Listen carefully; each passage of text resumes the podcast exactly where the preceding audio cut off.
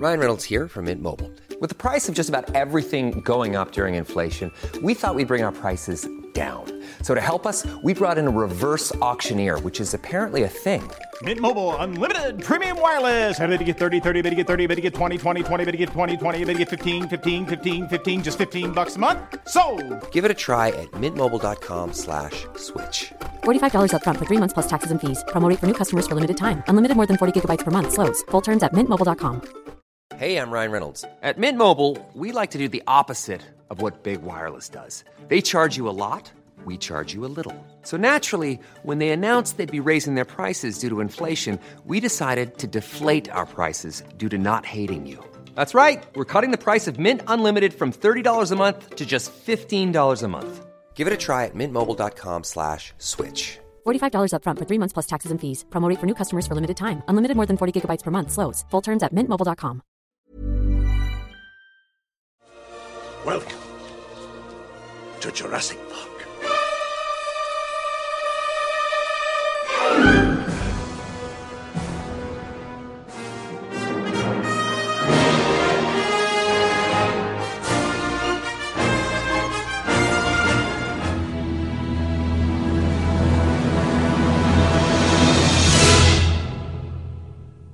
Hello everybody and welcome to this latest edition of Black Hole Cinema. I'm your host this week, Tony Black. Yes, I'm taking the reins for another special episode. This is a Jurassic special. Crap dinosaur noise, but there you go. It's the best I've got. It's all I've got in the tank. We're today going to be looking at all four now Jurassic Park/World films over the last 23 years, with a little bit of news and box office figures in between, and indeed a brand new section which I'll be doing every time I host, called Director's Corner, which is going to focus on a specific director each time, and I will introduce the director a bit later on. We'll keep that one as a really exciting surprise. But who I will introduce right now are the guests, because joining me tonight are two of my old chums who are have been on the podcast before. Firstly, welcome Mr. Luke Asquith. Nice to have you back, sir. Yeah, it's good to be back. Kind of just dropped off the face of the planet, but still around. I'm not a fossil yet. But... nice tie there to Jurassic Park. Very good. I've got that on my notes. Excellent. Not yet set in amber. This is excellent. Interesting fact: Luke is actually the first ever guest on Black Hole Cinema, because you were the first one I ever did an interview with back in the day. Way back in the day, a good year and a half ago. So you have that dubious honour of being the main guest. And also joining us tonight is the incorrigible, the effervescent, the ever present Mr. Pete Gaskell. He wasn't here last week, but other than that, yeah. Yeah, also pedantic. Let me add. Yes, the pedantic. Yeah, that's much more appropriate metaphor. But yeah, if you had your own cartoon or film, I think you would be called the pedantic Pete Gaskell. Or yes, yeah, wouldn't it? Like, you know, I think prodigious T.S. Spivey would be the pedantic Pete Gaskell. I think pedantic Pete is the best alliterative nickname I've ever had. So I'm happy with that one. You could have a lot worse. You have a lot worse, and I dare say you have been over the years. Over the past week. More than likely. So, we're going to get straight into it, so to speak. And we're talking about four films tonight, so we've got no time to spare. And we're going to plough straight on, and we're going to go in order here. So, we're going to look back to a film I think that's very special to all of us, the very original, the first film, Steven Spielberg's Jurassic Park. Since the beginning of time, man has searched the earth for evidence of his past. But while some have looked for clues to the mystery, one man has found the way to bring the mystery back to life. I own an island off the coast of Costa Rica, and I've spent the last 5 years setting up a kind of biological preserve here. On this private island, Science has defied evolution. Where do you get 100-million-year-old dinosaur blood? Genetics has mastered creation. We've made living biological attractions so astounding that they'll capture the imagination of the entire planet. Jurassic Park, which is my terrible attempt at an Alan Partridge impression. I wondered if you were going to get that in there. Yeah, it had to be in there. So, if you happen to have been living on Vulcan for the last 23 years and you don't know the plot of Jurassic Park, let me summarise. Obviously, made in 1993, directed by Steven Spielberg from Michael Crichton's original novel, involves the titular park, a theme park in on an island of Costa Rica, where a slightly naive but extremely wealthy billionaire called John Hammond, played by Sir Richard Attenborough, breeds a entire theme park of dinosaurs for public consumption. And he hires Sam Neill's Dr. Alan Grant and Jeff Goldblum's Dr. Ian Malcolm, as well as several others, to come and check out the park and check it safe, and inevitably, chaos follows! We must have... Well, you've obviously all seen this. Was this film as special to you as in your childrenhoods, even childhood? Let's invent a new word. Childrenhoods. Yes, why not? Childrenhoods. It's fine. Was this film as special to you in your childhoods as it was for me? Definitely. He was one of my favourite films, still one of my favourite films. Yeah, I don't know how many times I've watched that on VCR, and I'd always make sure when it finished I'd rewind it to my favourite bit, so the next time I put it on it'd be ready to go. But yeah, numerous times I've seen that film. Oh, it's the same. One of the first films I ever saw in the cinema, and basically developed a bit of an obsession with dinosaurs. I must have had for quite a long time in my childrenhood. Went on, yes. Childrenhood, yes. It's a thing. It's a thing now. But no, it's a like you said, Rick. It's one of those defining moments, wasn't it? With you as well, Tony. Where it just sort of hit, and then you just stayed with you for the next 5, 10 years, whatever. Well, I was only 12, I think, when it came out. It was 1993, so to a 12-year-old boy, that's just the greatest thing ever. And it was, looking back now, obviously, it was riding off the crest of the wave of the new advances in CGI and visual effects that ILM championed in the early 90s with primarily Terminator 2, really, which was the first time we ever saw, those kind of wow when the T-1000, morphs. Which I'm sure you're both familiar with, and that was the point where everyone went, "Wow, we can actually." And Steven Spielberg especially went, "Okay, we can do it doesn't have to be men in rubber suits anymore, or Ray Harryhausen stop motion kind of things. We can actually properly do dinosaurs now." And that was it. And then obviously, that revolution.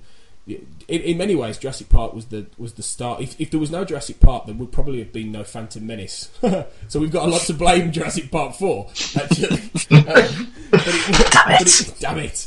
But it was these innovations by people like James Cameron and then Steven Spielberg, which led George Lucas to remake, to make the prequels, and then all the onslaught then in the the 2000s and everything of the CGI we have now. So, the legacy of Jurassic Park isn't necessarily as good as the film, because it did open the door of a Pandora's box, really, in movie making, some of which is terrible. Transformers, but but the film itself, I think, is just. I mean, I watched it the other day. I watched it 3 times in the cinema when it first came out. I watched it when it came out in 2013 on a re-release, and I went back to the cinema and had the goosebumps all over again. It is timeless in terms of how definitely wonderful it is, I think. Oh yes. It's just what were the goosebump moments for you two, do you think? The gates. Well, for me, the big one for me was when they first see them, and just the look on Ellie's face is the exact look I had when the camera pans around and you see them, and I've got goosebumps now just thinking about that, but that always gets me that bit. I think it's that moment, isn't it? It's that kind of wow, it's because we hadn't seen them before, had we? It was the first moment you'd seen anything like that on film, and you I think the way that he built that up as well, you've got like John Williams' score just escalating in the background, you've got their faces and just that sheer look of, and then, you know, Richard Attenborough goes, "Welcome to Jurassic Park," and it's just like, "Oh, this is going to be good." You said the gates, Pete. Which... Yeah, the gates, when the gates open and they go through it. Just for some reason, just maybe more, you know, on repeat viewings because I know what's coming up. But for me, that just rises the anticipation hickles every time. Mm. There's something special about it, which as we'll discuss later in Jurassic World, has the same effect again then. So there's something about that moment, and obviously John Williams' theme, always, always. I think that's a very underrated theme, isn't it? The Jurassic Park. I mean, you know, John Williams has created the best Hollywood themes, I think, in history, but collectively. But, you know, people, they forget that with, you know, Indiana Jones, Superman, you know, all these different... Star Wars, obviously. And I think people sometimes forget, oh, yeah, Jurassic Park's also got a really iconic... It is iconic. I think that's a way to describe the whole film, really, isn't it? It's just, it's pop culture iconic in so many ways. You can always tell because there's so many moments that bled through into other films and other, you know, elements of pop culture. And it started there, all of it. Even something as simple as obvious, the water. The rumblings in the water. That's my moment. That's my moment of just like, you know, goosebumps. It's the water. It's the. It's that. Oh, when I went to see it again in the cinema a few years ago, I had the same experience. I was sitting there with two of my best friends. We were all roughly the same age. We'd all seen it when we were kids, and we were just there, just gripping the seat, going, "Oh my god, this is so good." It's, yeah, I think that, and possibly the bit that always gets me is the bit at the end when they're running out of the big like display room with the dinosaur bones, and the T-Rex is in there and it just roars, and then when dinosaurs ruled the earth, just falls over it. That bit gets me as well because it's just signature. That's the whole point, really. I think it's a clever film though as well. I think it's saying more under the surface than just a big adventure, you know, blockbuster, which of course it is. I think there's a little bit more down there, don't you? A bit more of a layer. About the dangers of playing God, really, isn't it? Meddling in things you don't really understand, which is, it's obviously something it's played on across all the series, but I think it's handled best in the first one. Yeah. I mean, it's voiced a lot more by in Malcolm in particular, doesn't it? It's the whole, my favourite line of the whole thing is, you know, it's so preoccupied with wondering if you could, you never stop to, you know, figure out if you should. That's a paraphrase, but yeah. That line is just it encapsulates everything about Jurassic Park in one line, doesn't it? It's that, I think that's what I like a lot about it, because it is that whole thing of how, you know, that's, to be honest, that's the whole running theme of all the Jurassic Park films, really, isn't it? About these men who aren't respecting nature and who are just expecting these dinosaurs to do what they want and to be what they want, and then, you know, when they don't respect nature, it bites back at them. And it's that whole, you know, it's the moral argument as well about, like Jeff Goldblum says, you know, you just because you can do something doesn't mean you should do something. And it's that whole ethical sort of argument that underpins everything else, which gives it a lot more depth, I think, Jurassic Park. It gives it that, and that obviously comes from Michael Crichton, you know, whose novel was quite different. It was a lot darker and there was a lot more stuff about chaos theory in there, and with Malcolm and stuff like that, which they have to just cut for the film because they want it to be a, you know, entertaining ride, which it is. But it's definitely got more depth than it could have done, than I think lesser filmmakers would have, you know, had it do, really. So it is a classic. I mean, there's no other way to describe it. I think it's just a pure classic. It's one of the defining films of the 90s, without a doubt. I mean, every decade has its core group of films, and I think without a doubt Jurassic Park is there in the 90s. It's one of the top tier, isn't it? Films you automatically think of when you think of the 90s. Yeah, hugely. It's interesting though, because Spielberg actually only made this as part of a deal to make Schindler's List, in that he the studio said, look, because he wanted to make Schindler's List, he'd been planning it, and they said, right, we'll let you make Schindler's List, but you first need to do Jurassic Park. And even though he'd been, you know, setting Jurassic Park up for a couple of years, and he was very interested in it. He saw it more as an exercise in filmmaking and in technical stuff than actually something that he was really invested in, like Schindler's List. And he was doing post-production on Jurassic Park while he was in like Poland filming Schindler's List. So it's why those two films came out the same year, pretty much. So that was to go from those two. I mean, you can't get more extremes, can you? You know, but I think it's just got the lot. I mean, to me, it is one of the best films of the 90s. It was the film I think that got me interested in movies. I think it was one of the films that I remember being a really seminal thing for me. It was the first film I remember seeing multiple times. It was the first films that I think one of the first films that got me wanting to watch more movies. You know, I cannot overestimate how big a thing this was for me when I was a kid. It was my obsession for a long time.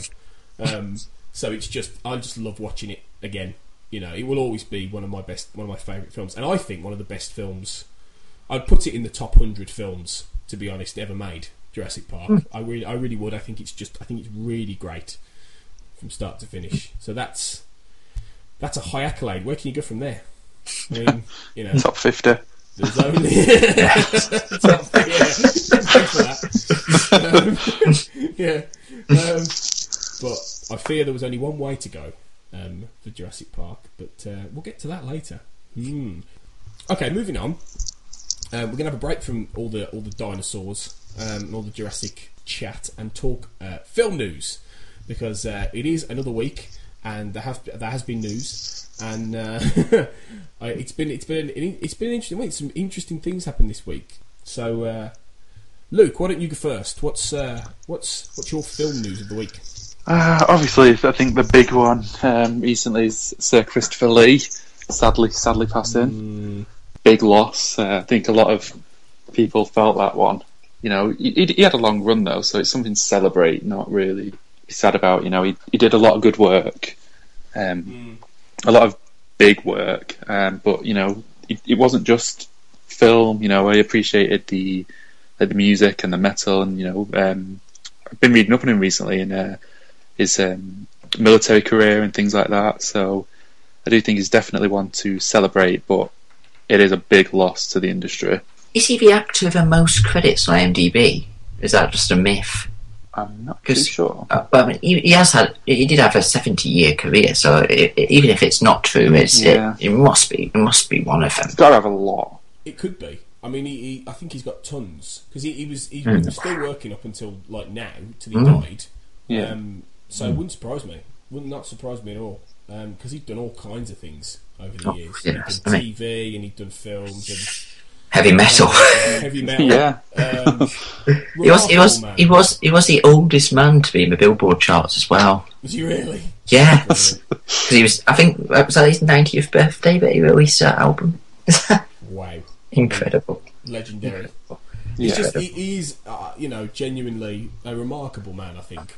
Oh, yeah. Had a remarkable life. I think someone described it as, you know, most of us will only do like a fraction in our entire life of what Christopher Lee did in his, you know, and it's like the amount of things. I mean, one of my favourite facts, and there's tons of facts about him, but one of my favourite facts is that he was in the SAS, and he can't talk about what he did. even now, he was asked and he says, "I can't talk about any past, present, or future operations. Just know that, like, I was in it, and that's it." Which makes me think that he was involved in some serious shit back in the day. You know, he was probably there in Hitler's bunker. Do you know what I mean? He's just like, it makes you wonder.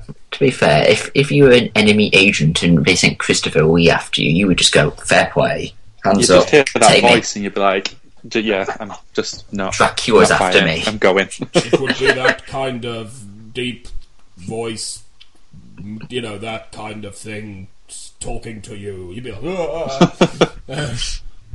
just a slight little footnote as well. His final role is actually coming out. It's a film he filmed last year, but it's coming out soon. And the name of the film escapes me now, but his actual part is the boss of the universe. Which I think he's just so fitting. What a perfect way to go out! What a perfect way to end. The boss of the universe. Brilliant. I think I think a lot of people were affected by it because he's one of those people I think you really thought was going to be around forever. Yeah, you know, he was going on, and he wasn't. You know, he was still working, and he'd been in so many iconic things. I mean, obviously he was Dracula. You know, yeah. He'd done things like Fu Manchu. He'd done all the Hammer films. He'd done. Obviously, he was Scaramanga, which is my favourite role he ever did. Not a good film, The Man with the Golden Gun, in my opinion, but he was brilliant all the way through. Easily the best thing in that film. Easily. And he wasn't even in much of it when you look back, actually. No. He's only in, like, about half that film. Tops, he's in all that matters. All that matters, you see. All the bits that are good, he's in. You know, and it's that. When I put a picture on Facebook of him at the dinner table when he's talking to Bond, and he says, "Oh, Bond, you take just as much pleasure in killing as I do." And I always think of The Trip.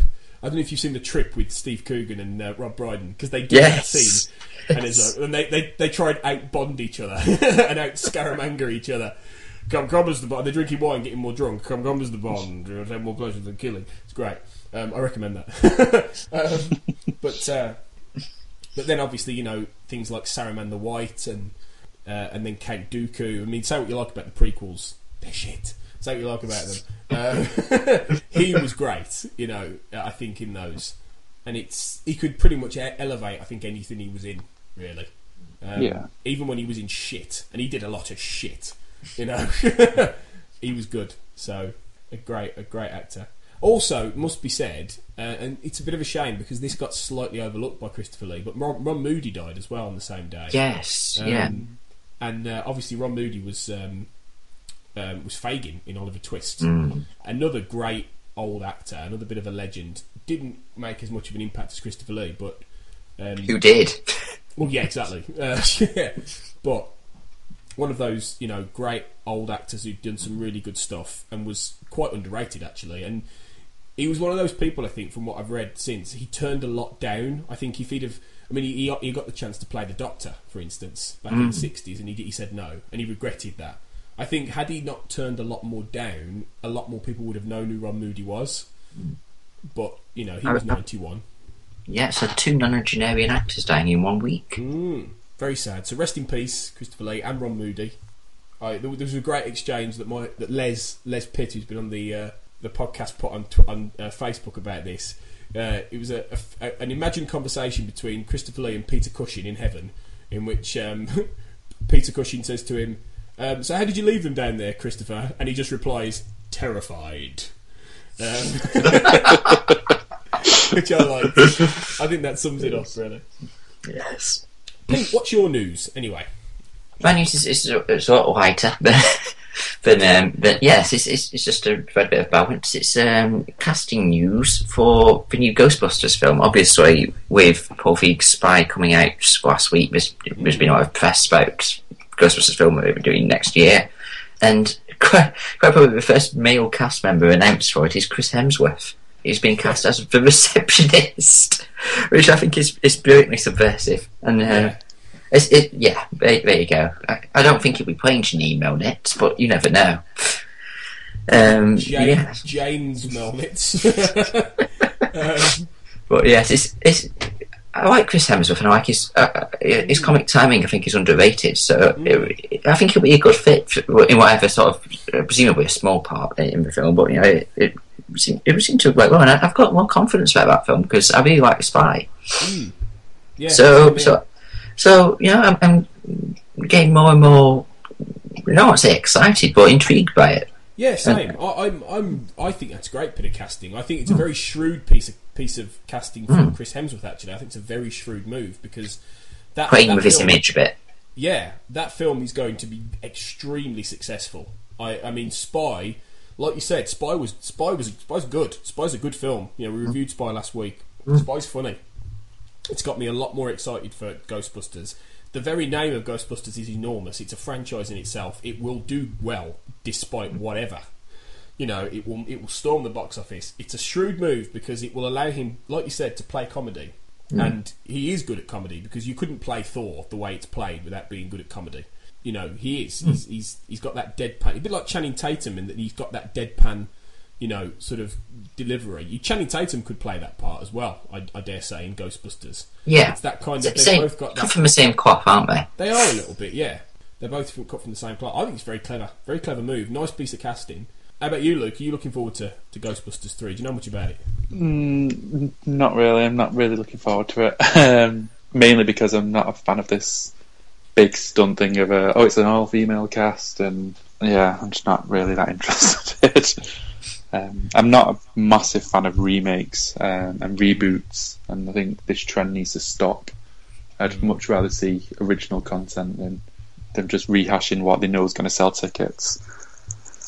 Well, it's interesting because this has been an ongoing debate lately, and it was something that we covered, I think, last week briefly, which is the fact that original films are not doing box office. Very rarely are they doing box. And I was having this conversation with my housemates not long before recording, because we were talking about Jurassic World, which we'll get to later, but it has absolutely destroyed the box office this weekend. Yeah, ridiculously.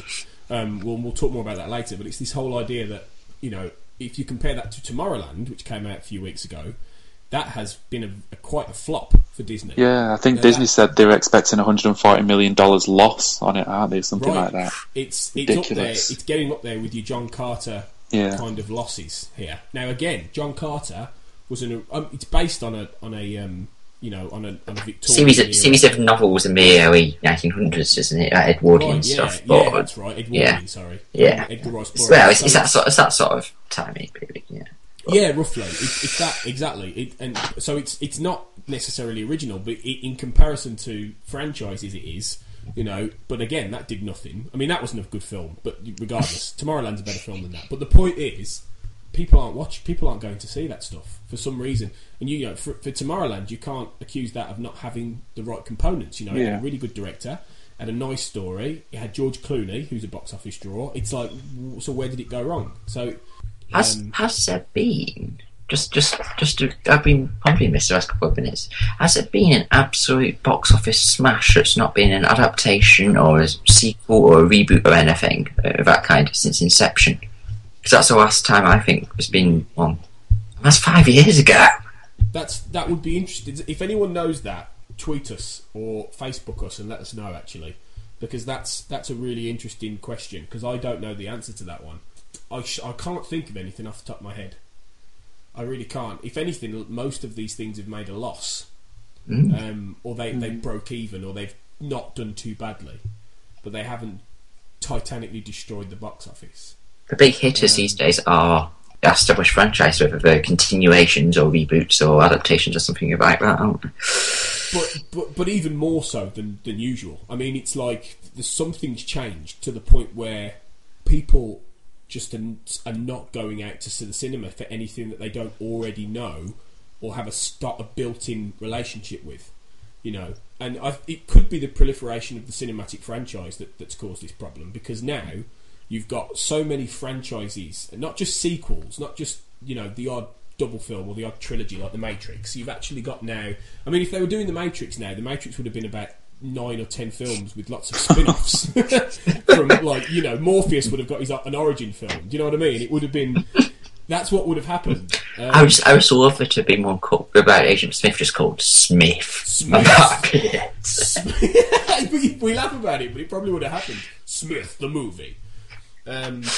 So, yeah, we're at a point now, I think, where people... They want some kind of already built-in ongoing narrative connective tissue story or something that has a history to it.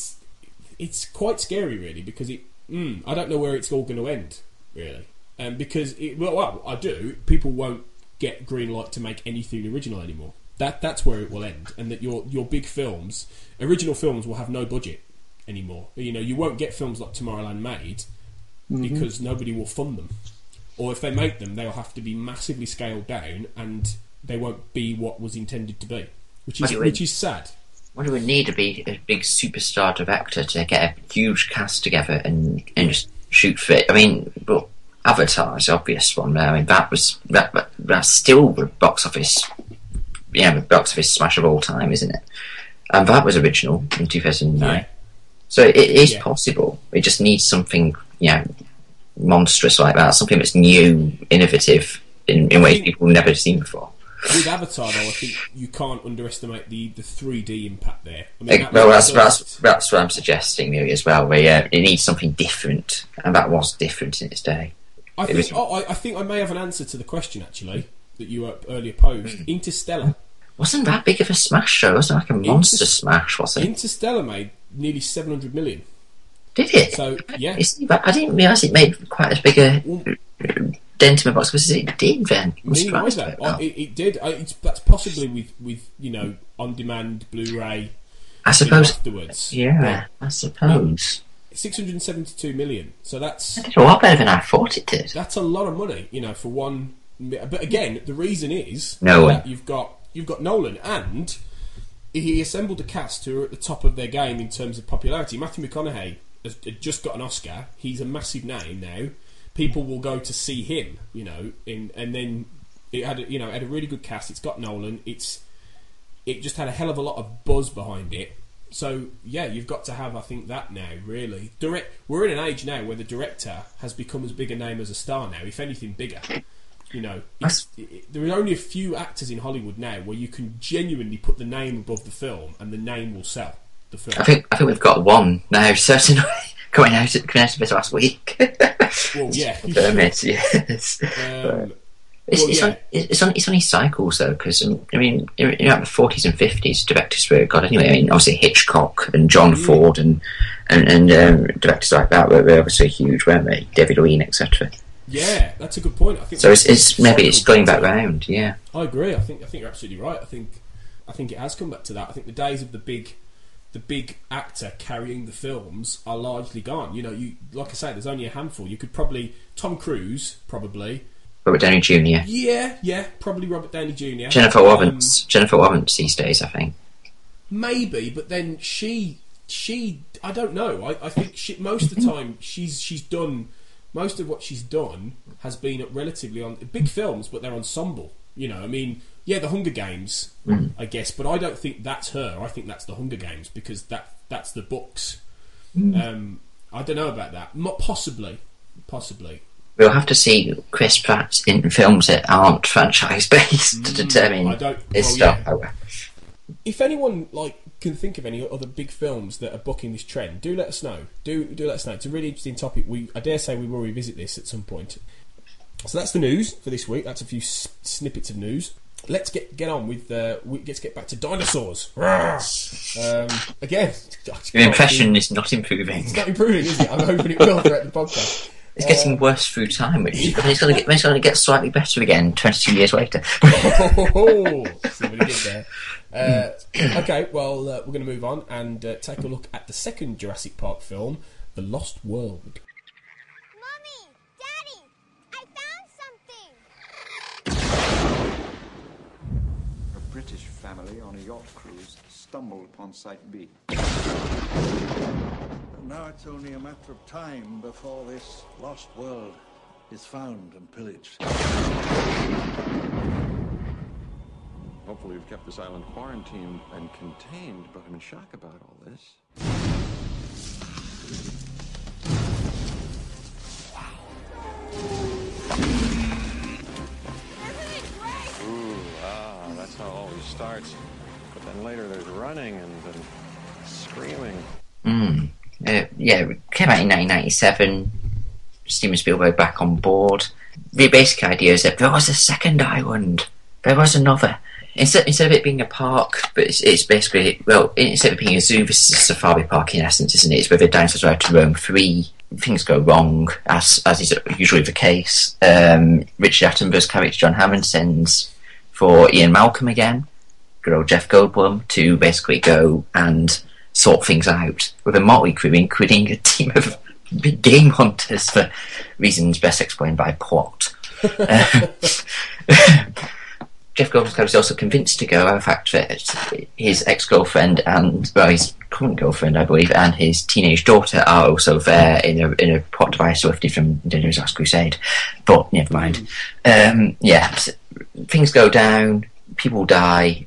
T-Rex gets captured and taken to San Diego, and the film goes badly wrong from then on, as it morphs into a really bad Godzilla knockoff.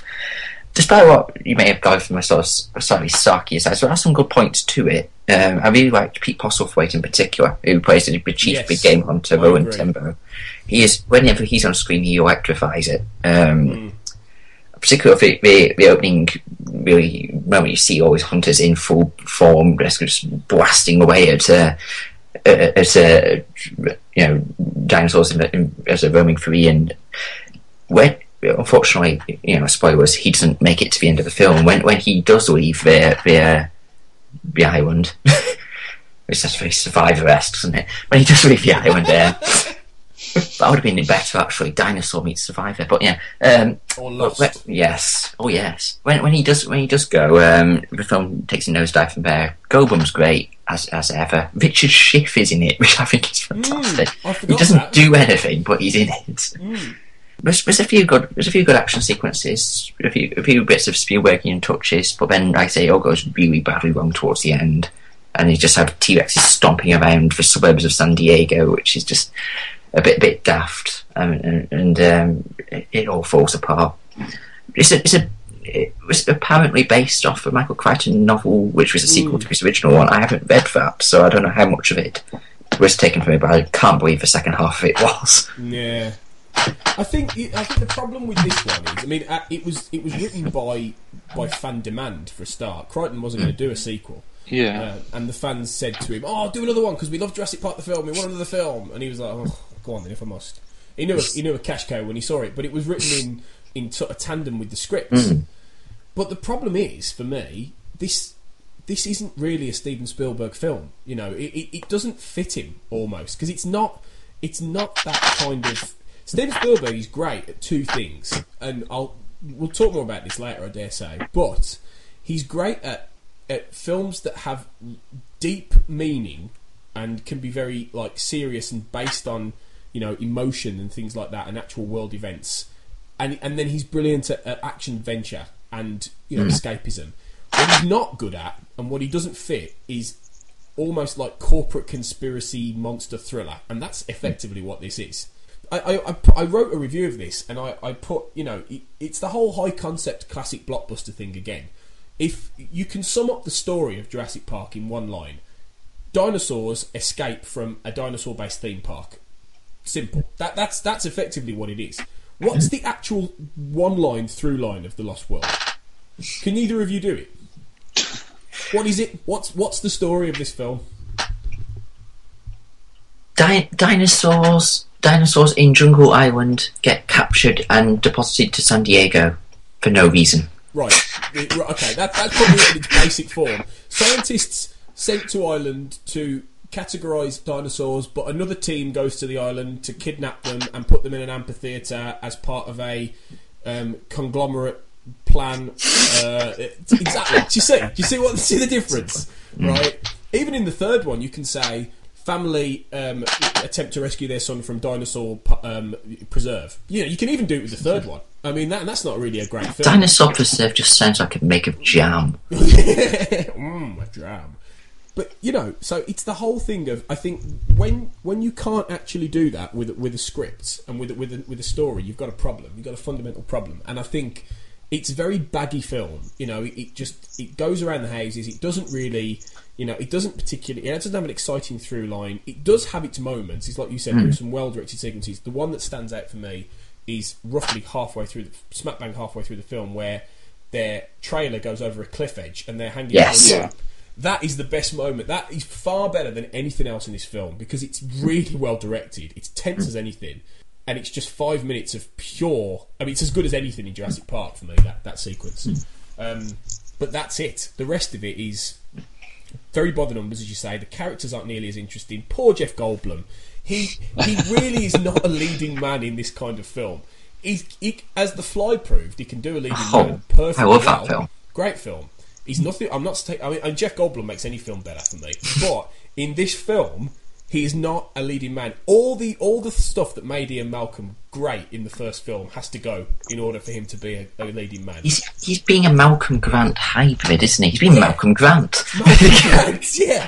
And it doesn't work. He's not got that sort of sly, you know, flirty, you know, slightly arrogant cleverness to him. He's just a dad who he's trying to save his daughter while getting exasperated by everyone else and running around a lot. It's like, well, the only bit where he is the same character is actually in his introduction when Hammond meets him again. When that great Hammond says, "I'm not making the same mistakes last time." No, you're making all new ones. Yeah, and that is great. That's when you get the classic Jeff Goldblum way of talking, which is to do lots of sentences and then stop and think about it. So, John, are you really going to go to the island and do all those things? You must be crazy. I love the way he speaks. It's great. But yeah, after that opening scene, and it just becomes, like I said, he's half Malcolm and half Grant, isn't he? It's not. I think you're completely right, and it doesn't work. You know, you can't make a sarky mathematician into a leading man in an action film. Yeah, it doesn't work. It just wait till the sequel to The Theory of Everything, the one where Stephen Hawking gets bionic legs and has to go and chase dinosaurs. I'd watch that, actually. As un-PC as that would be. It can't make sense. I'll be surprised. But yeah, it's disappointing. I mean, I think it's, if not Spielberg's worst film, then it's one of them, and it's a shame because it's not really his fault. Really, he does try, but even his elements. But it's a bland film from Spielberg, and he doesn't really do bland. It drags. It goes on, you know, and even he has admitted that it got away from him. And while he was filming, he said that, you know, he felt like it was, he didn't know what the core and the emotion and the soul of that film was. He said, "I was making it and I was thinking, well, what is this really?" And I think he there isn't one. Exactly, because there isn't. It's just, like you say, when you get to the end and it's just dinosaurs on. It's a bad Godzilla movie, isn't it? It's a bad Godzilla movie. It's just like, oh, this isn't nearly as cool as you think it would be, and you know. You see, I like the idea of it being in the jungle. That was a good development, because I thought sort of the first one was the dinosaurs in the human world. This is humans in the dinosaur world. I think that's a nice change. But then it's dinosaurs in another human world, but you know, in a town. It's not as scary or as creepy or anything. It's just, oh look, there's a T-Rex going past my window. Yeah, and that is all it is. And you know, you don't really believe any of it, and it's just all a little bit pointless, really. Why San Diego? I know, because it's a massive zoo, but you take it to New York or Los Angeles. If you go to America, you take it to a big city where there's stuff people recognise. It was not in San Diego. Anyone cares about it? Maybe it was cheaper to film there. Who knows? I'm guessing it's because of the zoo, but even then... Yeah. Luke, are you a fan? It's not my least favourite out of the four. It's my least favourite, but so it's not a massive improvement. There was just something lacking in it. Like, I think, you know, like you're saying with Spielberg not understanding what the film was, but then the cast as well. I think I don't think the cast were interested. Like, since obviously the release, Julianne Moore said she only did it because she needed to pay off the divorce settlement, and you know, it was just very. This is going to make money, so we'll do it. It's interesting what you say about reactions, because it's. On paper, look at it, it's got a really good cast, hasn't it? I mean, Jeff Goldblum, Julianne Moore, I mean, Vince Vaughn, he can be okay. Pete Postlethwaite, as we say, was great, but... Vince Vaughn, before he basically self-destructed his entire career. Before he ballooned, before he discovered... Before he put the weight on. Before he put the weight on, probably because he knows he's making shite, so he just eats to make himself feel better. You were saying that the scene in the trailer, when the trailer goes over the edge, that's obviously my favourite scene from it. I think it's one of the only good... like action set pieces in it that actually worked, and then I really like the opening as well, just because I love that snotty posh English girl being attacked. Because like, I'm not being funny, but if I saw a big, quite a large herd of lizards walking on two legs, I wouldn't be feeding it a roast beef sandwich. I'd be screaming for help a lot sooner. You'd fucking run, wouldn't you? You'd be like, fuck yeah, yeah. Stupid little cow. I do agree about Postlethwaite though, definitely. And there's that moment when you first meet the character where he basically turns around to Arliss Howard and goes, "Right, I will do this for you, but I want to hunt a T-Rex and I'm not going to tell you why, it's my business, just do what I want. And it's just a brilliant moment where this guy means business. He means business. Unfortunately, he's completely wasted after that, and he really is for the most part. I love a bit when it's the first front and you see him just absolutely loving this. He's just taking pot shots at the... Yeah. Spielberg called Postlethwaite after filming this, actually, the greatest actor in the world. It is hard to refute that, actually. At the time, you know, he was definitely one of the greatest actors, I think, out there. So, and he does. It's just a shame that he doesn't get more to do, and he doesn't get, like, you know, he doesn't. Not even he can really save this, which is a bit of a shame. I just think it was a real misfire, and it's just by this point, kids and everybody had become obsessed with dinosaurs, so it was always going to do well at the box office. And kids would have been happy with it enough because there was dinosaurs in it, and they were, you know, but critically, I thought it was bollocks even then, and my opinion hasn't changed in 15, 16, well, nearly 20 years actually. So, thumbs down for The Lost World, I think. We're going to move away again from the dinosaurs, and just quickly, we're going to talk about the current box office figures for the UK, which are always interesting. This is for the weekend of the 5th to the 7th of June, so previous weekend to the one we're recording on. And we're going to go down at number 10, falling rapidly actually, in 2 weeks, is Man Up, which has made 1 million. That's all. It's only had a limited release, that though, hasn't it? Relatively speaking. I mean, in this era of multiplexes and things, it's not really... No, this is 306 cinemas. Really? So It's a fairly wide release. It's been in Cineworlds and things like that, so it's done nothing really at the box office. It's debuted halfway up, and I'm not surprised it hasn't done much, but I think it would still probably be considered a flop, even so.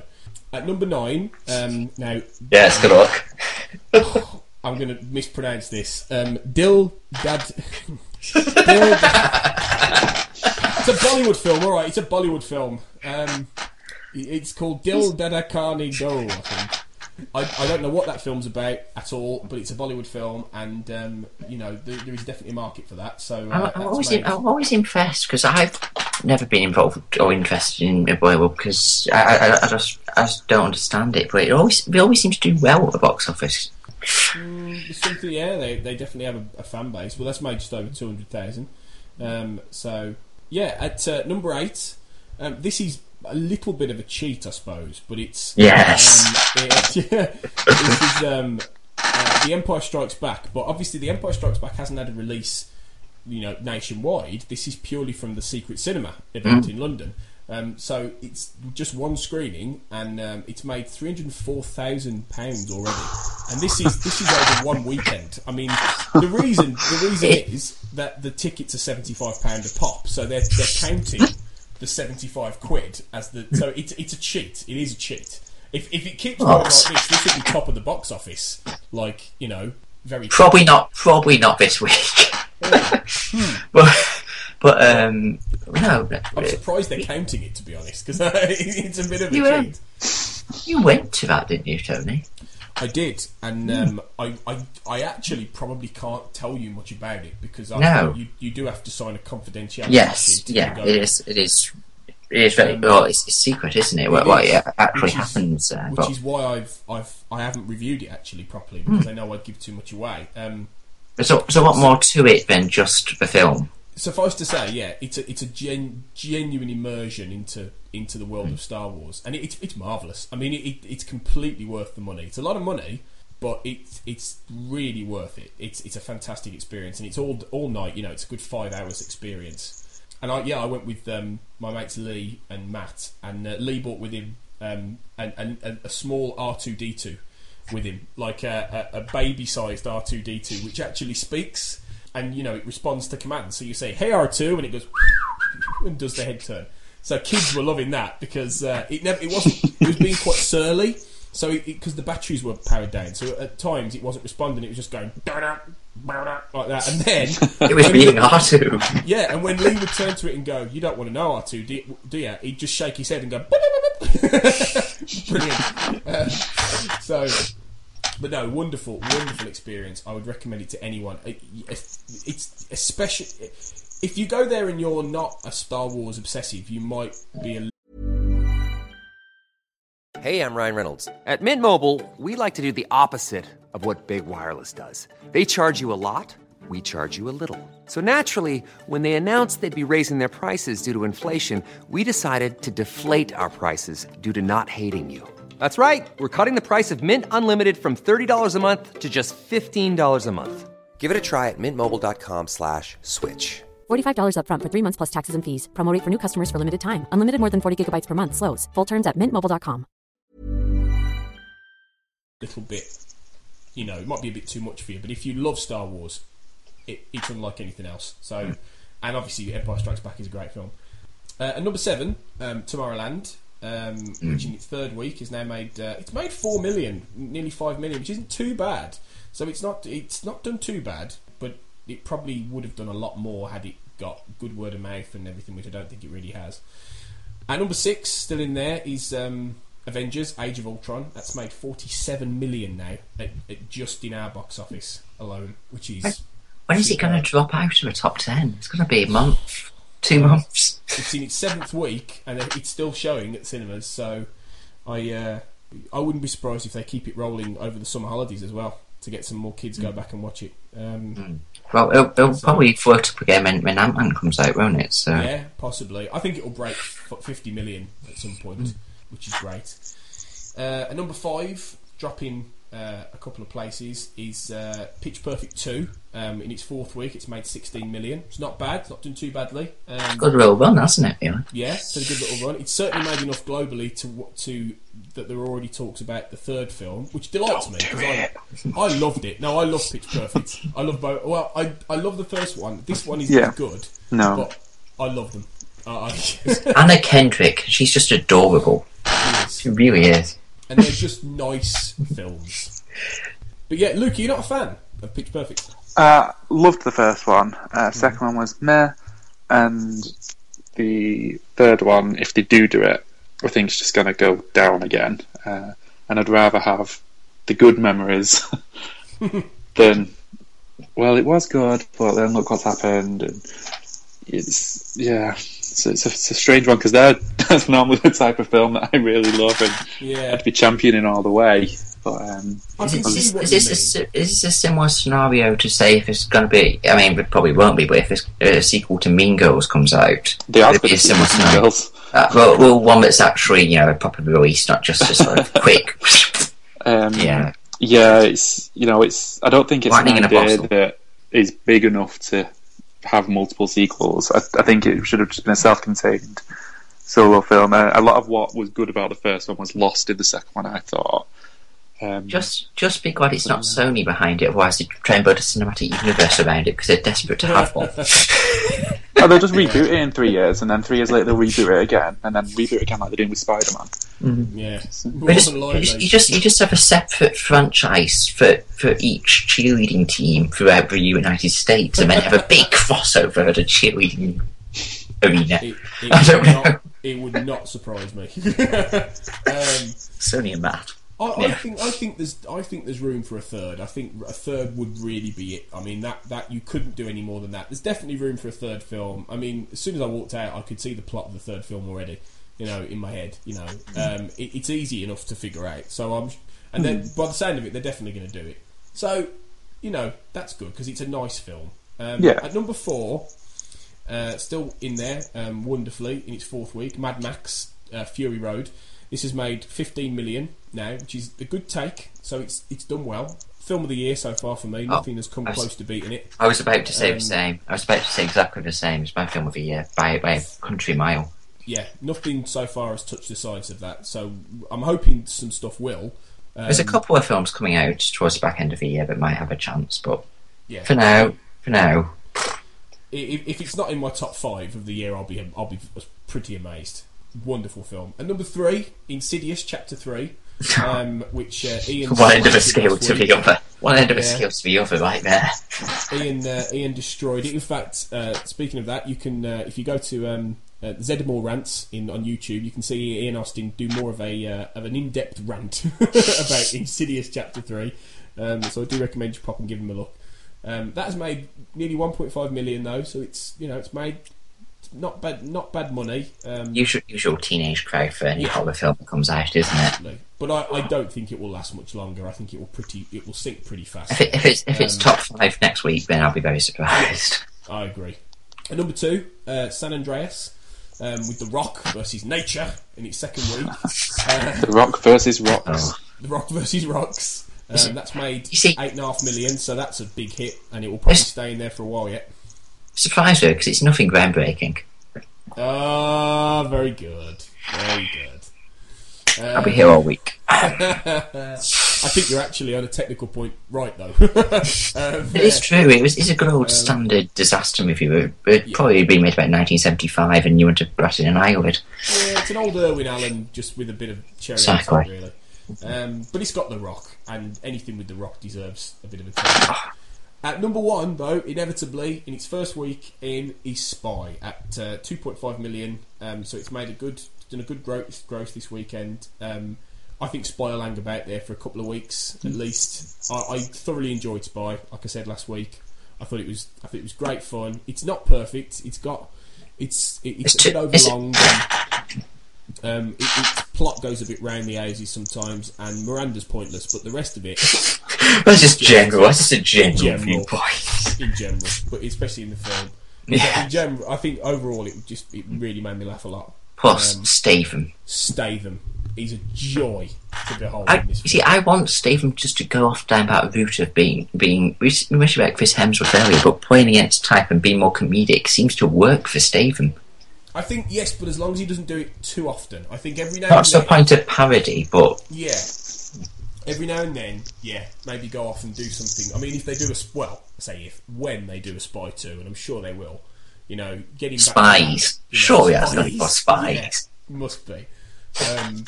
I'm sure they will probably do a sequel, because it's done quite well at the box office. But yeah, I think he's... The thing is, he's always been good at this. I mean, if you go back to Snatch... I mean, he was really funny in Snatch, playing like a slightly sort of what the fuck kind of villain, kind of a gangster. He's always had that edge of comedy to him. But the transporter films. I mean, the first one really, but yeah, there's definitely a bit of dry wit in there. I agree. So yeah, that's the box office. Expect Jurassic World to trample its way.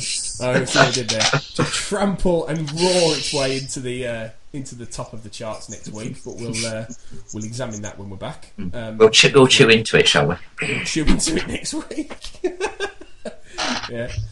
Speaking of, let's chew into the next of the dinosaur. No, it isn't. No, it is. I'm determined. We'll tune into the next Jurassic film, and this is Jurassic Park 3. I have a proposition I'd like to discuss with you. I've chartered an airplane to fly us over Isla Sorna, and we'd like you to be our guide.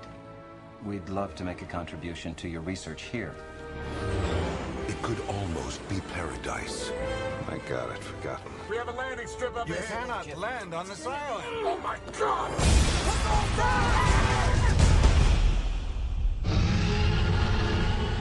But in this forbidden place, where man has tampered with nature... This is how you make dinosaurs? This is how you play God. Something unexpected has evolved. Yeah, the first one to not be based on a book or have Spielberg behind it, and which obviously really shows. Basically, opens up with a man and a boy parasailing around this island, which, what's going to go wrong there? Get lost on the island. And so his parents hire the protagonist of the first film, Sam Neill, to fly around the island only. They won't land, they'll just fly around. They land. And, this is shocking me. I mean, there's 3 big things missing from this one. Michael Crichton, Logic, Steven Spielberg, and T-Rex. Arguably the most well-known dinosaur, and it's a Spinosaurus that's the big dinosaur from this one. Steven Spielberg was involved on a production level, in fairness. He was the executive producer, but yeah, I know what you mean. He was Joe Johnston was the director, wasn't he? He was a darn good director at certain things. The Rocketeer and Captain America, obviously, but... This film had three writers, but it doesn't have an ending. It doesn't have an ending. Yeah, you're right there. It doesn't at all. It's a hell of a lot of middle. They went into production and they started filming before the script was even finished. And that definitely shows that it was just like, oh, so what do we do now? What do we do now? What do we do now?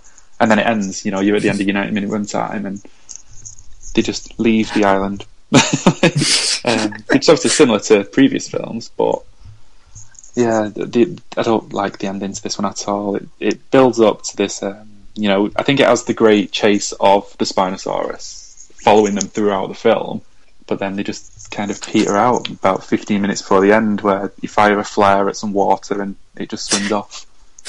And then you have the Velociraptor at the end with the eggs, and Sam Neill blows on a computer-made larynx, and obviously that means that the raptors understand what he's saying, and he's saying the exact right thing to them, and they just take their eggs and leave, and then they run to the beach and get on a boat.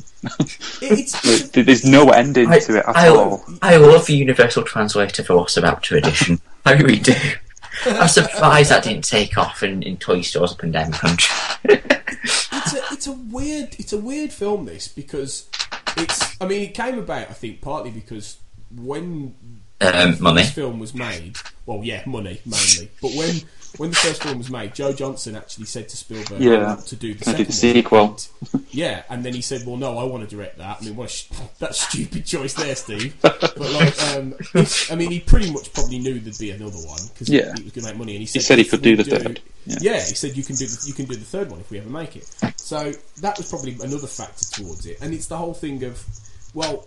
Yeah, you can totally tell that they didn't finish the story. It went through, they spent 18 million actually on pre-production of a completely different story, which they then junked 5 weeks before they were going to start filming because it didn't work. So then they brought back David Coep, who wrote the first and second, partly the second films. No, all completely the second and partly the first. Yeah. There you go. And so they got him back involved. Right, entirely a good move in that case, if he was responsible for the second one. Well, exactly. And then they came up with this rescue plot, which in theory, it's the same for it. I'll say this for it. It's got more of a streamlined idea than the second one. It's not baggy like that. It's half an hour shorter for a start. I mean, I'll give it its due. It gets in and gets out, quickly. Problem is, like you say, Luke, it doesn't end properly. No, it would have been an hour and 45 minutes if it had an Act 3. Actually, yeah, if it had an Act 3, you're absolutely right. It just ends, and it's born legacy syndrome, is what I call that. Yeah, definitely, it's that similar kind of thing. Oh, is that it? And you wonder what the point was. I mean, all the way through this, I was thinking, well, it feels like if they made a Jurassic Park TV series, this would be a two-parter. Or maybe even just a random single episode. Come back next week. For more dino rampaging fun.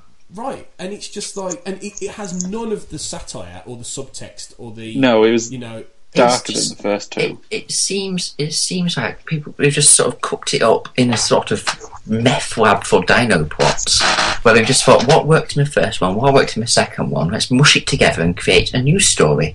Yeah. And creating something new like that might not always work, but it doesn't matter because it strips away the humanity behind it, in my view.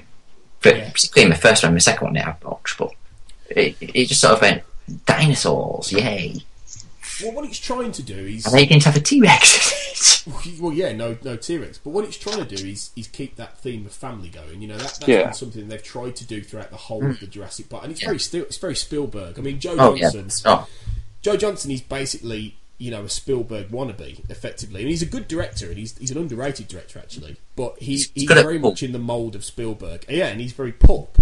And it's that kind of, they keep that idea about the family, but the problem is, it's just... The other films had this underlying idea of subtext in terms of, it was the villains in all the other Jurassic Park films, and I include Jurassic World in this, and not the dinosaurs. The villains are the stupid humans, right, around it. Now, there's none of those. You could argue that the parents are a bit stupid, but they're not bad guys.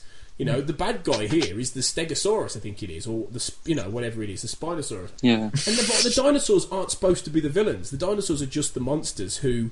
The heavies. just doing what they do. Yeah, you could argue that the Indominus Rex is a villain, obviously, but there's a difference. You know, they're just doing what they're doing. They're just carnivores that eating things. But in this, it's set up that is the baddie, you know, and it's like, well, you're missing the point of the whole thing. Exactly. This just doesn't have a point to it. You know, the weird thing is, this is actually less a Jurassic Park film and closer to Arthur Conan Doyle's The Lost World, as in the novel. And then just people turn up. Yeah, people turn up to a place where there's dinosaurs, which is what it is, rather than the whole, you know, creation and the whole aspect of mad scientists and stuff, which is what Jurassic Park is. I mean, really, I think this is a better film than The Lost World, but I think the Lost I can't say that. Only just, and I think that, you know, only the fragment. I think because it's streamlined, because it actually Sam Neill's a better leading man. Sam Neill is a much better leading man. As much as I love Jeff Goldblum. I love Jeff Goldblum, and he's my favourite actor in the entire Jurassic Park franchise, but Sam Neill's a better leading man. Yeah, I agree. And I think that helps to have him back. And it's, you know, so I will give it its due that it's slightly better, but at least The Lost World had a standout sequence and had the undercurrent of commentary to it again. I think Jurassic Park 3 is a little bit of a misstep, really. Yeah. Mm. I think and the other thing that's never mentioned, the three pteranodons that fly away at the end, like, did they not find civilization? Did they just happen to find another abandoned island and live there happily ever after? Well, I was thinking about that, because aren't they deadly? Yeah. Well, it's like, well, we see that. Well, we've seen it in the fourth one. With the assistant, like. You can't just be left just to flap around aimlessly. I was hoping it'd be mentioned in the fourth one, but I mean, I'm glad they ignored it. But well, I mean, let's face it. I think Jurassic World kind of just decides that it's going to be the second sequel, really. Yeah. I mean, it really does sidestep these two films, and probably for the good, for the better. Really. Yeah. I was saying that doesn't exist in this continuity now. I think it kind of, in a way, it doesn't. I think really, I think Jurassic Park 3... It was Isla Nublar, wasn't it? 3 was Isla Nublar. Yeah, Isla Nublar. Yeah, it was Isla Nublar. The same in the second. Just because you can't afford to build the sets again, so let's stick it on the island of the old world last time. It's the whole thing they're doing with Alien 5, isn't it? That's like a follow-on from Aliens. Yeah. Let's just disregard the ones that people don't like, and we'll follow up what everyone likes. I think as well, the one thing I must mention as well is how bad Taya Leone's acting is in the film. God! And there's that one scene where she sees the skeleton of the guy, and her reaction. It is hilarious. The overacting she does is. No wonder she got nominated for a Golden Raspberry. It's probably for that moment alone. It was just. It'd been better if she'd done a raspberry at that point. Yes, I think it would have been. It's just, oh my god, you know. Let's just pretend Jurassic Park 3 and The Lost World don't exist. Moving on, I'm going to introduce a new section now, which I'm going to do in recurring fashion whenever I'm hosting the podcast, which won't be too often. Don't worry. And it's going to be called Director's Corner, and the idea is that. It focuses on the filmography and discusses a specific director. And the idea will be that it will link to pretty much whatever we're talking about, ideally. So where better to start than the man himself, Steven Spielberg. So I'm just going to talk a little bit, or we're all going to talk a little bit about Steven Spielberg and about his career. Steven Spielberg's an interesting director, really, because I think that when it was the so-called American New Wave... which had, you know, your Francis Ford Coppola's, your Martin Scorsese's, you know, your George Lucas's, you know, your Spielberg's. I think they're all huge names, but I think Spielberg is so synonymous with filmmaking of the last 30, 40 years. I think he's one of those people that you don't have to know anything about movies to know who he is. If somebody says Steven Spielberg, everyone will know that he directed probably Jurassic Park or Jaws or... you know, Schindler's List, or one of the films that, or Indiana Jones, they'll know more than likely who he is.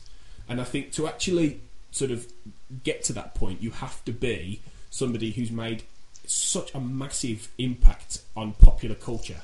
And I think really, if you look back at the history of 20th century cinema, and I think if you track that, I think even more than Hitchcock, I think Spielberg will be the one who made the most kind of cinematic impact on pop culture. summer blockbuster. He invented the summer blockbuster. Well, he did. I mean, you know, if you go right back to the very beginning, he started quite low scale. He started more on television, you know, and he was doing things like different shows like Night Gallery and just random shows like that. But it was the first thing he did for me, actually, is my favourite Spielberg, and it's really? I know it's not his best, but I think it's up there. I think it's in his top 3 or 4. It's Duel, which film. Duel is the film that nobody remembers. You know, everyone remembers Jaws as the first big Spielberg film, and it was the film that put him on the map and put blockbusters on the map. But Duel, for me, is a marvellous, phenomenal piece of work. It was made for television, based on a Richard Matheson story, but it's just about a truck with a driver you never see that chases a businessman through the desert and tries to kill him, and it is 90 minutes of utter terror and tension, and it's one of the best directed things I've ever seen in my life. And it was like Jurassic Park. Even before Jurassic Park, actually, when I was really young, when I was about 6 or 7, I remember watching it on television and I became obsessed with that film. Before I knew who Spielberg was, before I watched a lot of other films, I couldn't stop watching that, and it used to scare me to death. And even now, it chills me, you know. It's like a long episode of Twilight Zone, isn't it? Yeah, it really is. It's like it is. It's all like an Outer Limits or something. It's just it's a terrifying film. Because the tension is turned up to 11, and that's something that he was, you know, he's always been very good at. You know, when he gets to Jaws, and that's a very different kind of film. That's much more horror and horror based in many ways. But that was the first film that really just put the template out there for what would be an event film. And if anything, I think Spielberg, more than Lucas, actually invented that kind of event movie. Yeah. Because placing it in the summer as well, because before Jaws, the summer was like a dead end, right? What we term like January, February now, that was the summer. It's like you just chuck any old film in the summer and, you know, no one will go because everyone's outside. And then Jaws appears, boom, changed the landscape. Definitely, you know, and you know, it led then to, you know, films like, you know, Richard Donner with Superman and obviously then Star Wars, which, and you know, you can't take anything away from the fact that George Lucas created the biggest, you know, the biggest ever franchise and the biggest blockbuster. Don't get me wrong, but I know that. But in terms of impact, in terms of actual cinema, and not just like impacting pop culture, but quality as well, and the amount of different iconic things that was created, I don't think you can touch Spielberg in terms of that. Certainly not in that period, maybe from like 1975 to about 1995, that period when he was probably at his peak, and when he was probably no doubt it was just hit, wasn't it? You know, it was, you know, after you know Jaws, it was Close Encounter of the Third Kind. Well, and then, you know, it was, and then it was Raiders of the Lost Ark. There have been the odd missteps, like 1941, which was, an admirable failure. Let's put it that way, you know, and things like that. But you know, then when he did Raiders, and then E.T. as well. I mean, E.T. My God, I mean, that may be the most sort of biggest pop culture film of the 80s, E.T., or one of them anyway. Everybody knows what E.T. is. That's the most Spielberg film of Spielberg done, isn't it, lad? He's got everything Spielberg in one package. Yeah. Family and you know, adventure and, you know, sort of poignancy and all the sort of things he brings to every film. He just squished it all together into a weird old squash-head alien. And it worked. And he spent a lot of time doing those kind of films, and then when he did The Colour Purple in 1985, it showed the other flip side that he then has developed, and then he's pretty much ever since gone from one to the other, where he went from popcorn really family friendly popcorn, yeah, like you say, where it's, you know, he went from Indiana Jones and the Temple of Doom to The Colour Purple. I mean, that you can't get more, you know, more of a contrast in terms of films. Well, 1993, as we mentioned. Yeah, exactly. Yeah, right, exactly. With Jurassic Park and Schindler's List, it's that whole thing. So, you know, you've got somebody who is flipping between very weighty, dramatic, meaty material, and then who's actually doing stuff that's really popcorn and, you know, exciting and adventure and everything like that. And it's, you know, that's a trend that carries on, you know, when you get to things like Hook, which was another film I was obsessed with. I mean, this is why Spielberg isn't my favourite director now. My favourite director is Stanley Kubrick. I think most people would love at least one Spielberg film, if not more. Yeah. I'd be stunned if somebody hated everything Spielberg has ever done. One side of the spectrum or the other. Right, because, exactly, you may hate all his popcorn stuff, but I don't think anyone with a straight face could turn around and say Schindler's List is a bad film. I mean, you'd have to be an idiot, quite frankly. Right? It's just not a bad film. It is phenomenal. So then you've got and then you've got, you know, flipping from, like you say, Jurassic Park to Amistad, and then back again to, you know, things like, and then to Saving Private Ryan. I mean, think of this. I mean, think of the filmography. Almost everything he's ever done is a film that most people have seen, or most people have talked about or know about, or has hit some kind of nerve in pop culture, and has done so many different genres that have covered things to do with racism, with, you know, the Holocaust, with, you know, the slave trade, you know, to things like, you know, the Second World War. I mean, the whole Normandy landings thing that did, which was just incredible, you know. I hold up the opening sequence of Saving Private Ryan is the best war depiction of all time. I mean, the only 20 minutes of that, the actual Normandy landing, the best depiction of war ever by an absolute mile. It's stunning. It is stunning. You know, it's just he really does often set the bar and everything like that.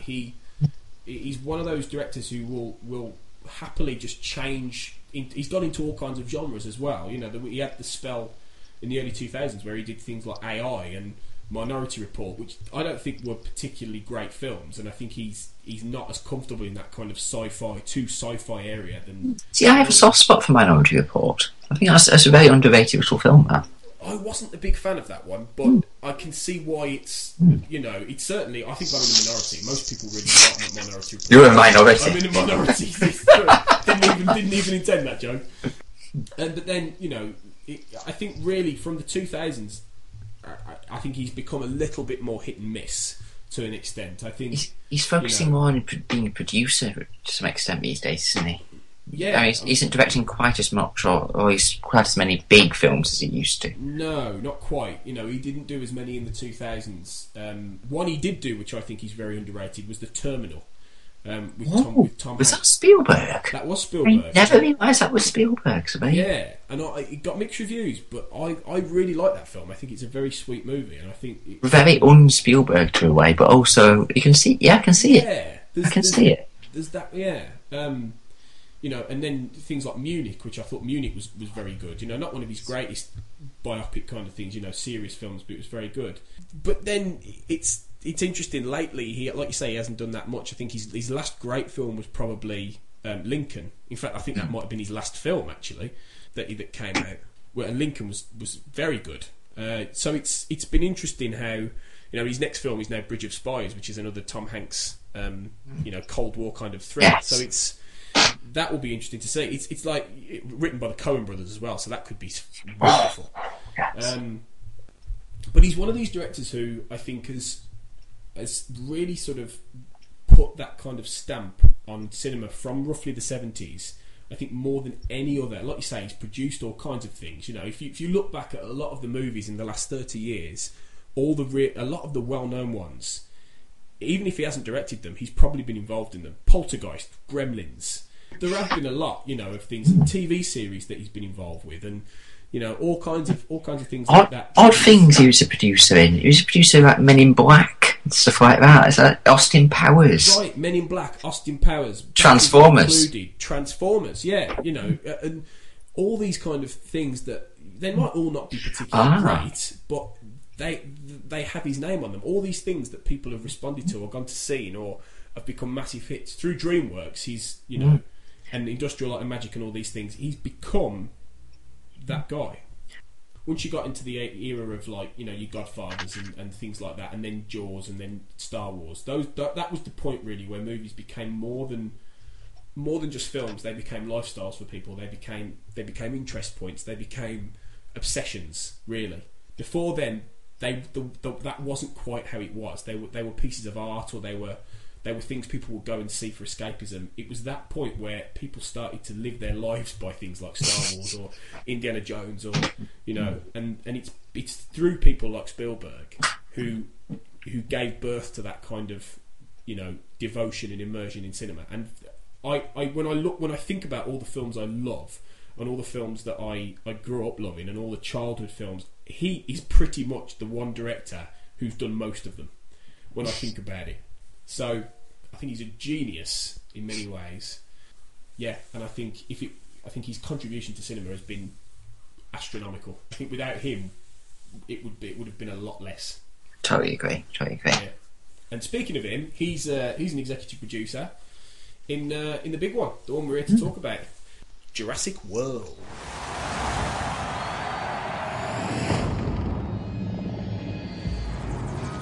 We have learned more in the past decade from genetics than a century of digging up bones. A whole new frontier has opened up. We have our first genetically modified hybrid. We just went and made a new dinosaur? Probably not a good idea. Almost 40 feet high. Really think she climbed out? Depends. On what? What kind of dinosaur they cooked up in that lab? Obviously, the new Jurassic Park film, not a reboot, not a remake, but let's just say sort of a sequel, I suppose, to the first film. Like we said before, it kind of just skips out the last two, and this is set back on Isla Nublar, the first island from the first film, and this is basically John Hammond's vision of Jurassic Park has become a reality. It's now Jurassic World. It's this glossy, super duper theme park that has been created with tons of dinosaurs, with 2,000 people a day visiting. It's got attractions, it's got stores, it's got rides, it's the whole shebang, the whole thing that people have conveniently forgotten. 20 years, people will eat you to death. And they've built a dinosaur, you know, Disneyland, basically. And, you know, shocker, inevitably, a dinosaur gets loose and problems happen. Shocker. Really? I know. In this case, that's a shame. The Indominus Rex, which is a genetically modified dinosaur, which has been created because people need bigger attractions. They're not happy with T-Rexes. They're not happy with big, giant dinosaur fish things that leap out and eat sharks. I do know the name of that one. That's a Mosasaur. Mosasaur. There you go. They're not happy with Mosasaurs. Eating Jaws. Or whatever. Eating Jaws. They want more. They want... And unfortunately, the scientists breed basically a nutcase of a dinosaur that decides, fuck this, I'm not going to be kept in captivity. I'm going to go out there and kill everybody. And starts killing for sport, not survival. So, gentlemen, what do we think of the new one? I like what it mentioned in the title. I like the world they built. Oh, yes. I think the world was brilliant, and the dinosaurs were great, but the characters were not so great. They were really let down by the characters. There wasn't anyone that kind of had the charisma of Malcolm, or I don't know, there was just lots missing. I think the 10 years it's taken to sort the plot out has just kind of left the characters at the bottom of the pile, and because obviously there's been so many writers involved and so many drafts and whatnot, it really does show that I didn't really care about any of them that died. The dinosaurs had better characters than humans. I mean, Blue had much more characterization. They had more development than pretty much all of the characters, all of the humans in the film. It's odd that the names that spring to mind from the film are, you know, apart from the lead, which is Chris Pratt, which is Owen Grady, the character names that spring to mind are Indominus Rex, Rexy, and Blue, and they're dinosaurs. Because they've got 40. I mean, in case of Indominus Rex, it's a complete insano. I mean, that's actually a sort of a, not a character arc as such, but it goes off down its own path, and Blue has a character arc. You suddenly think a Velociraptor has a character arc, and the humans don't. What's going on here? But you see, I have to agree with you on a lot of your points. I think I love the setup of the actual Disney World, Jurassic World itself, as a sort of Disney World meets zoo with dinosaurs in it. all that was fascinating to me. I actually wanted to spend longer just wandering around it. Mm. Yeah. Is it really wrong that I would still go to that park? I would have wanted to, if that park was actually open, I would go. Even now, I would go because it looks so cool. At least to me, I like zoos and theme parks and that sort of commercialised stuff. It looks great. It did look really good. Yeah, I enjoyed that. I was a bit. It's a shame because I knew obviously it was all going to go to hell in a handcart. Yeah. But I was a bit disappointed. Like, it was a little dinosaur petting zoo, and I thought, oh, that's cute. Well, I don't know how you guys saw it, but I saw it at IMAX 3D. The 3D didn't add anything at all. You know, the only reason I watched when does it? If it's not the only reason I watched 3D was because that was the only way it was shown at IMAX. Mm. But on IMAX, it was absolutely stunning. Obviously, everything's bigger and brighter, but I think it really did. It worked really good in IMAX, but the 3D was naff. Well, I must quickly just rant about that slightly because for some reason now, there's no IMAX 2D. Oh, well, I was going to say, for some reason, we know why. Because no one's going to watch just 3D anymore, right? People are going to watch IMAX and 2D, but nobody wants 3D. So what they're doing is they're bolting 3D onto IMAX, so we don't have a choice. So the only way to watch IMAX is to watch it in fucking 3D, which is shit. It's worth it for the IMAX. The IMAX experience is huge, and I love the IMAX. But when I went to see Age of Ultron in IMAX 3D, I genuinely think I didn't enjoy that film as much because I was watching it in 3D. The IMAX was fine, right? Mm-hmm. It's because that film is so bloated with action. My eyes were just blurred by the end of it because there was just too much going on. Did you also see Jurassic World in the same? Because that has, if anything, even more action. Well, exactly. I didn't. I chose to see it just in 2D. Fair enough. I refuse to indulge this IMAX 3D bollocks that they're now foisting on us. I refuse. I simply refuse. There's no way. There's a line in the sand. There is a line in the sand. I'm drawing this. And it is around Birmingham. It is around Birmingham. I've moated. I've given it's a line of a moat. I've sectioned Birmingham off. I refuse. Of course, people been doing that for ages. Yeah, and it's just. Yeah, I'm not surprised, Luke. I'm not surprised that that's the reaction you had. Yeah. You see, I love IMAX, so I'm willing to accept 3D in that sense for the IMAX because it was scale I wanted. But Mosasaur in particular, and that makes its entrance, that just blew me away. Just the size and scale of it. I think with Jurassic World, the issue I had with this film, very similar lines to both of you, really, especially Luke. Mm. I think it was entertaining. I think it was fun. I won't lie, I did enjoy myself. There was plenty of incident, plenty of action. Chris Pratt was great fun. This was his Indiana Jones audition, and he passed with flying colours. Even though he's playing a very stock character, but he just has enough inbuilt charisma to make it work. Yeah, we weren't in the script. That wasn't even a script, I'm guessing. That's just him. It's just him, right? We knew that from Star-Lord. Guardians, obviously, is a proper written film. The script for this doesn't exist. It's a crayon film. Yeah, the script is rubbish. It's ridiculous. The gender politics are very, very, very backward as well. Yeah, to say the least. Bryce Dallas Howard, who, to be honest, I don't think is a particularly good actress anyway. Her character is just ridiculous. You know, she's supposed to be this strong, important female in a position of power, but she very quickly becomes. I think I described this film as if they remade *Romancing the Stone* with Jeremy Clarkson, right? It's got the whole. It's basically just this really retrograde, quite sexist idea that this strong woman who Kathleen Turner could have played this part 25 years ago, right? It's that kind of just. She starts off and she's supposed to be powerful and in charge, but she's a bit brittle and a bit icy. She can't connect with her family and her nephews. But oh no, the moment she sees Chris Pratt and his big arms, she's all let's in the middle of my nephews almost being eaten by a fucking dinosaur. Let's have a flirt. Let's have a kiss. Let's talk about things. This is the other thing, and I talked to my housemates about this earlier. There is. At no point do any of these people react in the way that you would if a rampaging psychopathic dinosaur hybrid was about to eat 2,000 people. You wouldn't just suddenly start having a flirt. You wouldn't just suddenly sort of forget that there's a couple of kids on the loose. It's just so stupid, this film. It beggars belief. It's fun, but it is the most dumb film I think I've watched in some time.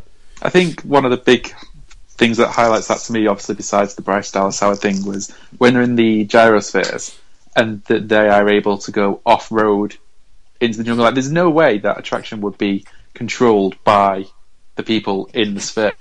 No, it's more unbelievable than them bringing dinosaurs back to life. It's Jimmy Fallon in a Jurassic Park film. Yeah. That's the point. The irony of this is, and this is the big irony of this film has spent 15 years, countless drafts, loads of scripts, Spielberg never been quite happy with what it was, and then Colin Trevorrow comes in, who did Safety Not Guaranteed, and it was, you know, that was a nice little indie kind of slightly quirky film. Not bad, not brilliant, but not bad. A director with potential comes in, decides to rewrite it, happens upon the fact that the very clever idea, in fact, and it's bizarre that nobody got to this quicker. It's a brilliant idea. To actually make the park, which is what originally the first film was leading up to actually go to that point, it makes a world of sense. It's the obvious story for Jurassic Park to go. It's a brilliant conceit, isn't it? It's a great conceit. That sells the film immediately. The park is open as well. That's a tagline. The park is open. This whole idea that we've reached this point of consumer excess. That all we want is more, bigger, more. You see it in theme parks. I mean, look at the whole Smiler thing in Milton Towers, right? You see it with all this right now. You see it with movies where it's bigger, more, franchises, massiveness, tons of films, you know, galactic-wide madness. You see it all the time. It makes complete sense that some idiot would open a fucking park like this, right? The only problem is this film. It's like it's eaten itself because it's exactly the kind of corporate cash-in that this film is trying to satirise. I mean, did you notice the product placement? Yeah. I don't think you can help but... I was reading about that. Is it intentional? It wasn't the studio's idea for all the product placement. It was Trevorrow to put it in because that's what the park would be like if it was a real park. Right, yeah. I thought... So... I don't think the excess of money pouring in as well wouldn't have harmed matters. But there you go. Exactly. I understand that, but I think that the whole point of this film is that it's trying to satirise something that it's become itself. And now the fact it's made 500 million in its first opening weekend actually is ridiculous to break all records. Yeah.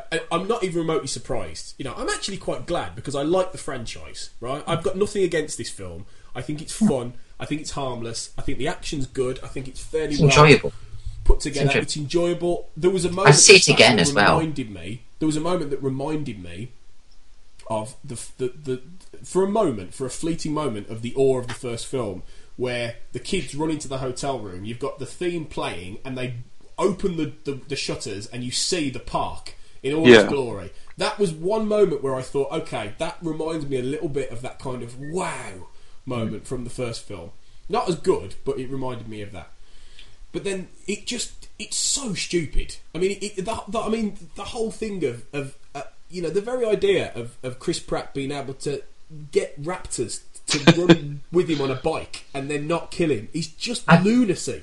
I still prefer that to the strange idea Vincent D'Onofrio has of them becoming weapons. It's like, he's an idiot, but even it has real limit. Who would realistically deploy dinosaurs as weapons of war?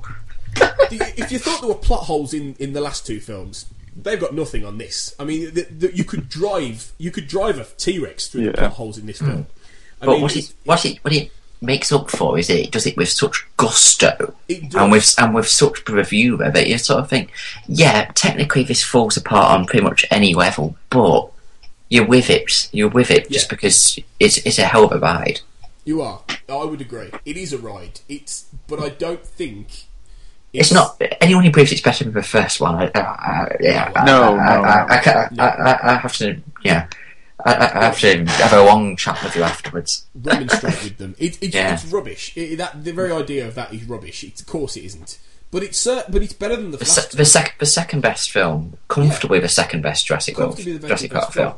But there will be a sequel. I mean, without shadow. Jurassic World. Jurassic World. Yeah. Dinosaurs on the moon. That's it right there. Dinosaurs on the moon. I would venture that any next film will go back to the mainland now and try and do something. Oh no! Somehow. As long as it isn't like the end of Lost World. But don't go to San Diego. No, yeah, because Pete hates San Diego. Let's not go there. But I think it's a load of old tosh, but it was an enjoyable load of old tosh. Mm. I'd rather this Smash Records than Transformers. Yes, it's me too, by far. That's it then. We're at the end of the dinosaur. Come on, that was good. Come on. No, it's better than the last two. It is better. It's getting better, you see. So yeah, we're at the end of the of our Jurassic special. Thank you for listening. This just leaves me to thank my guests and ask them if they would like to shill their Twitters or anything they've got on. So Luke, where can we find you? Well, you can find me on Twitter and Facebook, but I don't really use it. I will use this time though to plug a charity that I've been involved with recently called Mummy's Star, which is the only charity that focuses on cancer during and post pregnancy. Which you never hear about, and cancer's bad enough as it is, but I just think you get told that you're going to be a parent and then 6 months later you're told, oh actually you've got cancer as well. Oh. I just think it's a horrible thing, and for it to be only I'd never even thought about it until I got involved with this charity. Yeah. I just think it's they do really good work, but they're called Mummy's Star. And everyone should go donate lots and lots of money to them. Are they on Twitter? They are. It's at Mummies Star, MUMMYSSTAR. Oh, thank you for plugging that. I'll tweet a link to you guys. Yeah, please do. Very very worthy cause. Yeah, yeah. That's lovely. I hope people donate some stuff to those guys. Yeah, Pete. Yes, I feel incredibly selfish now. Well. Why break the habit of a lifetime? Exactly.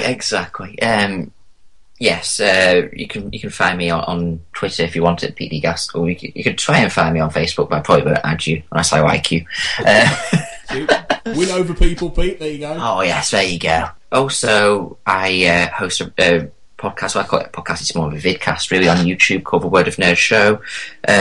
Basically, it's me and a few other people, including Black Hole Cinema's Dan Taylor. As a regular, we get together every Friday night and talk geeky, nerdy news and stuff and play games and generally go mad. If you like a bit of a nerdy nerd out with lots of laughs, then it might be worth a pop over to YouTube, and we are just look for The Word of Nerd Show on YouTube and on Twitter. Lovely. Thank you very much. And also donate to Luke's charity. Yes, I would second that. Pete now has redeemed himself for being such a selfish bastard by saying that, so well done. As ever, you can find me at Black Hole Writer on Twitter and Black Hole Cinema on Twitter and, of course, in Facebook, where we post our new episodes. Look us up. So thanks, guys. Thank you for coming on. You're welcome. Thank you.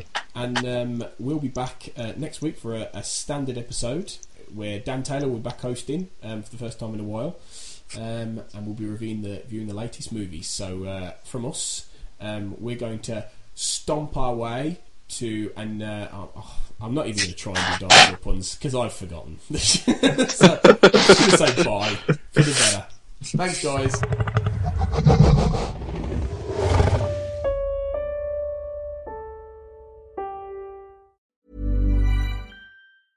A new year is full of surprises, but one thing is always predictable. Postage costs go up.